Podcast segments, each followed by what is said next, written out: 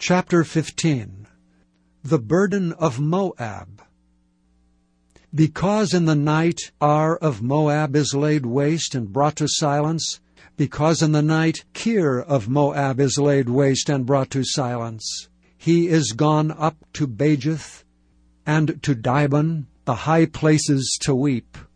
Moab shall howl over Nebo and over Medeba. On all their heads shall be baldness and every beard cut off.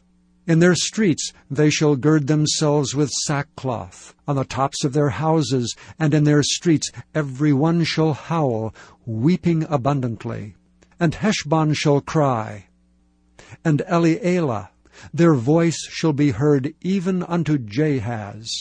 Therefore the armed soldiers of Moab shall cry out his life shall be grievous unto him. My heart shall cry out for Moab. His fugitives shall flee unto Zoar, an heifer of three years old.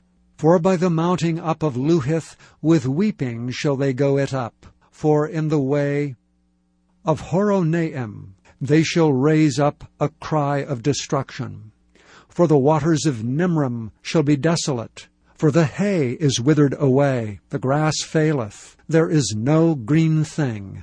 Therefore the abundance they have gotten, and that which they have laid up shall they carry away to the brook of the willows. For the cry is gone round about the borders of Moab, the howling thereof unto Eglaim, and the howling thereof unto Beer Elim.